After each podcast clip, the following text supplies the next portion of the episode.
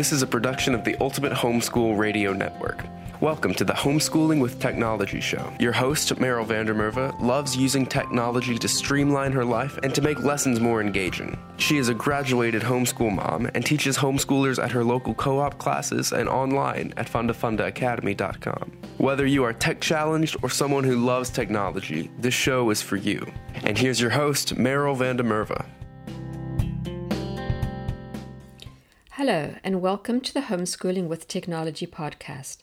I'm your host, Meryl van der Merwe, and today in episode 74, I'm going to be sharing with you some communication tools for your homeschool.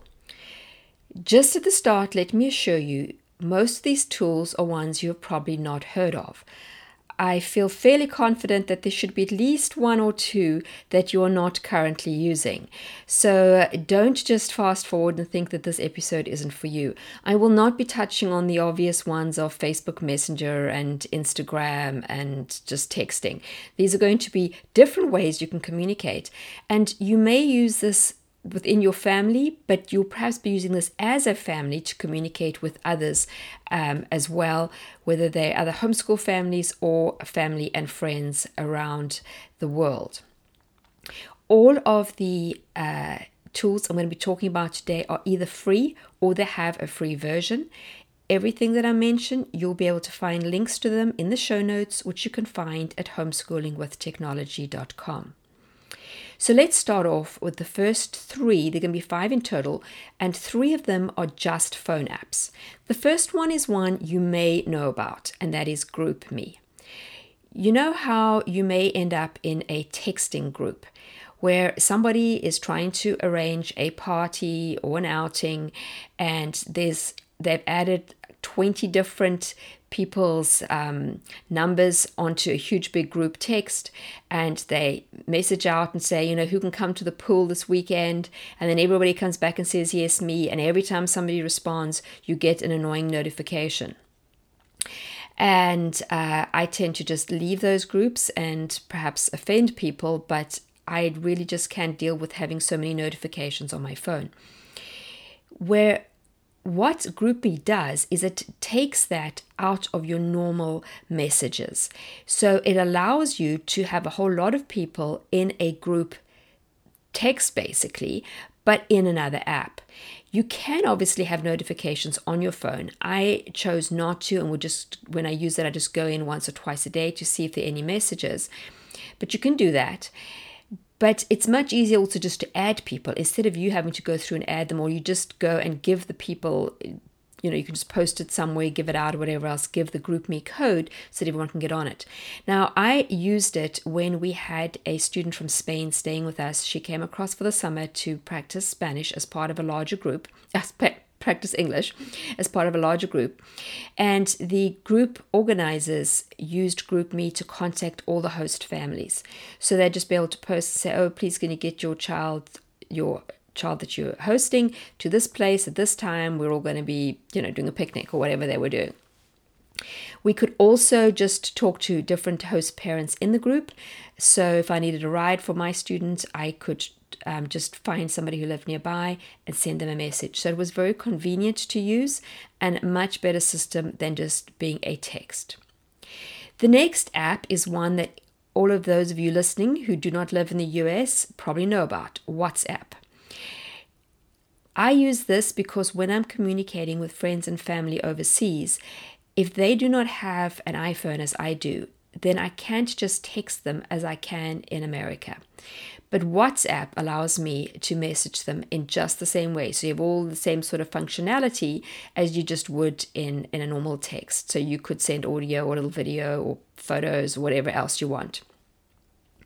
Um, so, like right now, my, my daughter's been studying, uh, doing a final research for her PhD in South Africa, and she's been communicating over WhatsApp because she is using a South African SIM, and this allows her to just easily actually uh, use the South African data and contact me like that using WhatsApp.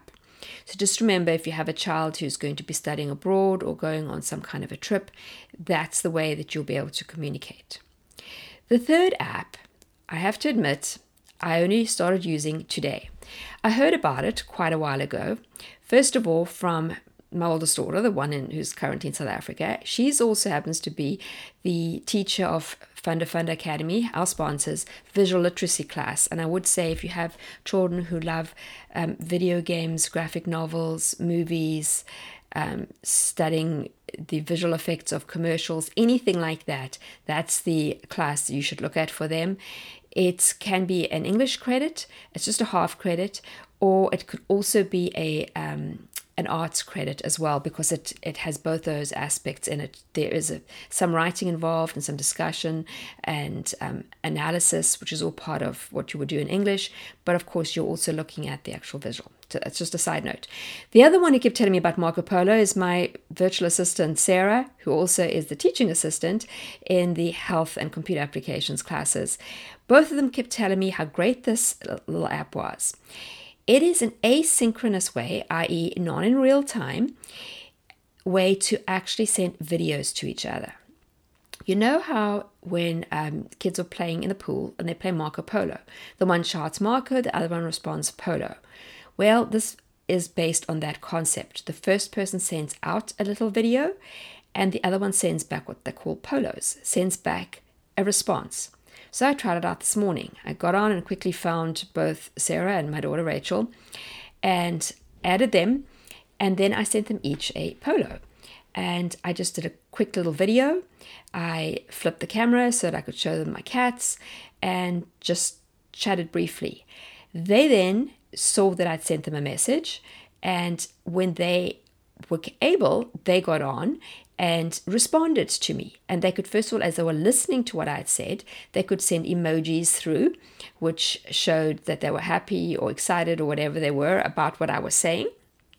And then they could speak. Um, it's really, really easy, completely intuitive to actually do. You there's some fun factors like you can use filters and voice effects, but honestly, as adults, we're not likely to do that. Though your kids, if they have uh, cell phones, may enjoy it but it's it's a great way to actually um, have a more personal contact with family and friends that perhaps aren't in the same city, perhaps not in the same time zone, and you can still speak to each other. Now you can even watch live. So the one time when I was speaking to my daughter, I suddenly saw it said she was watching me live. So it was literally like having a little FaceTime conversation with her. But of course, I wasn't sure whether she would be available or not. And this way, I don't have to first sort of text and say, um, Are you busy? Is it a good time now? I can just send it because it will always be a good time when she actually watches it. A couple of features she told me about. She said that it saves your videos to the cloud and you can go back and watch anything at any time. And you can also take a video you've created and you can send it to another person so you can easily duplicate it. I noticed there were also options of groups. So again, you could have a group where you're all speaking to each other in a group. Now, the last two that I want to talk about are ones that you can both use on your phone and you can also use on a laptop. The first you may also know about is Zoom.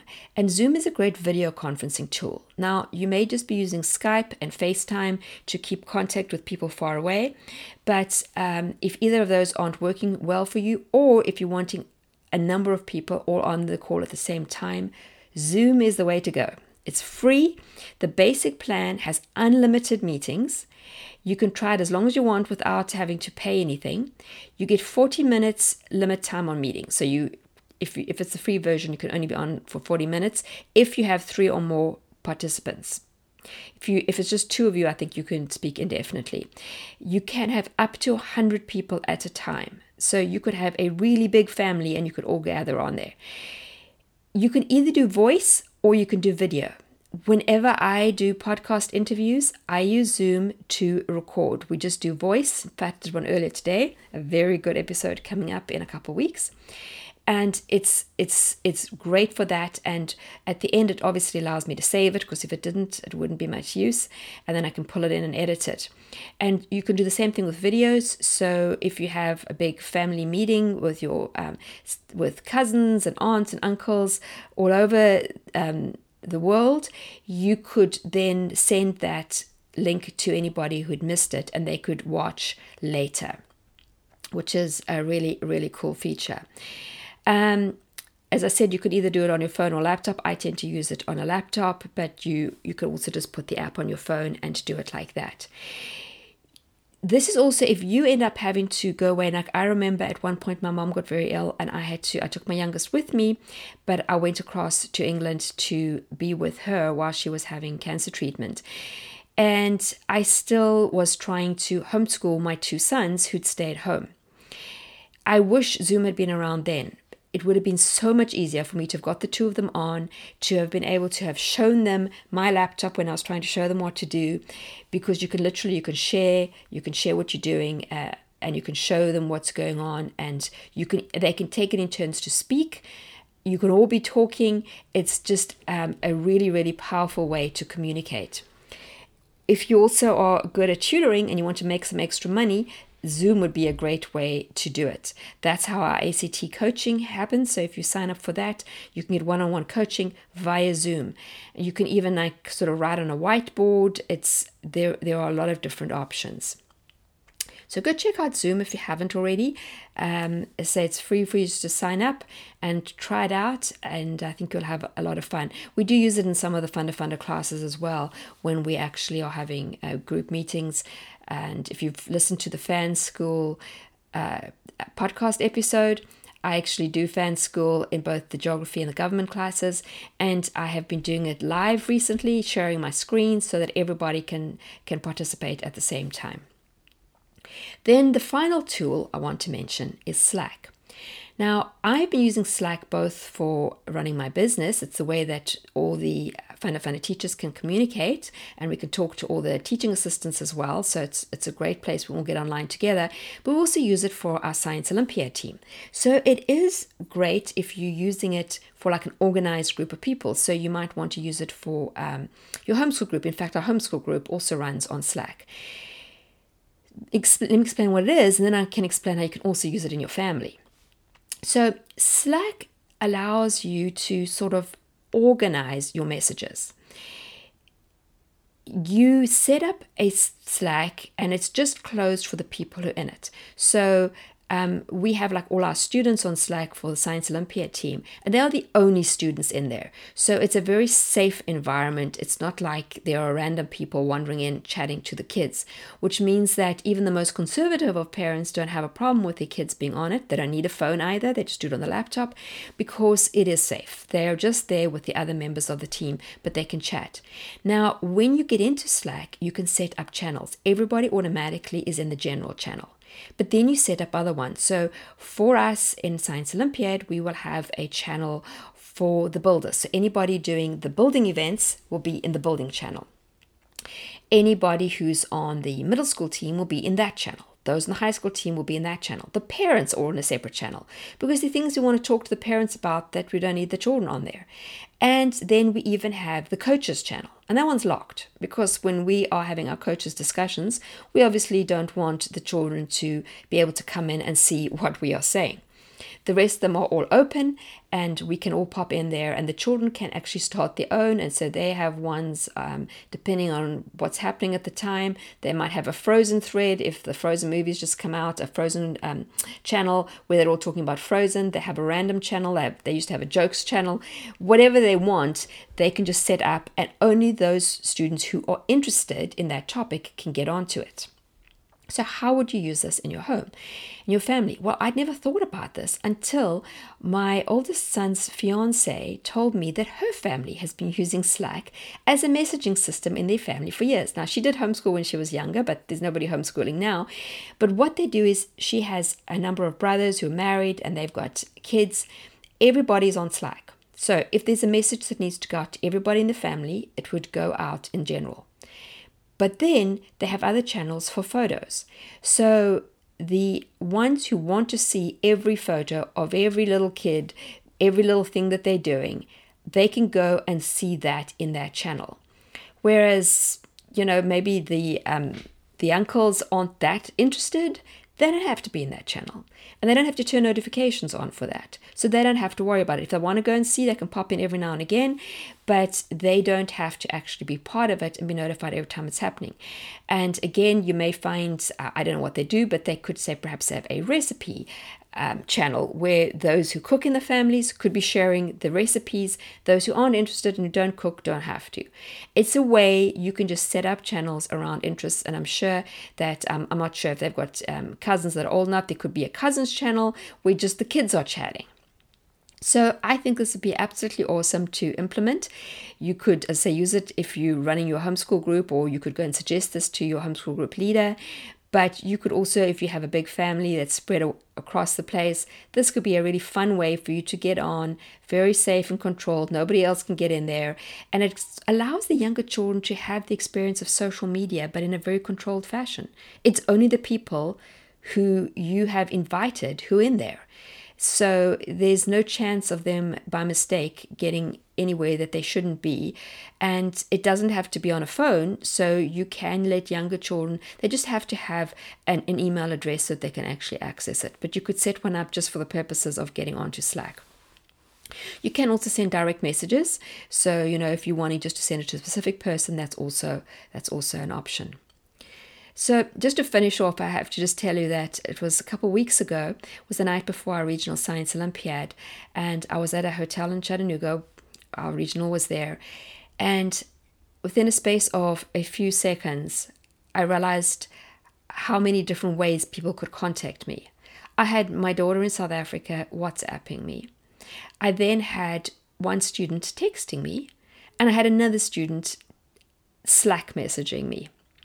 So I have to admit that sometimes it can be a little overwhelming when you're suddenly getting notifications in three different places and you're like going between them. But each of these does actually allow very different things and they're each useful in a different way. And so I do actually use them all. And I would encourage you to go out and try. And if you try one of these for the first time and really love it, come into our Facebook group, the Homeschooling with Technology community. You can find it easily if you just search in Facebook or you can look in the show notes. Come and tell us which one you tried and how it worked out for you and how exactly you are using it.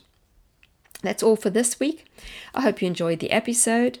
Um, please do subscribe if you haven't already and spend a minute just sharing the show with somebody else who you think could benefit from it. And if you have the time, we'd really appreciate a rating and review. See you again, same time, same place next week. Thanks for tuning in to Homeschooling with Technology with Meryl van der Merwe. Visit her at fundafundaacademy.com and homeschoolingwithtechnology.com. Homeschooling with Technology is a production of the Ultimate Homeschool Radio Network.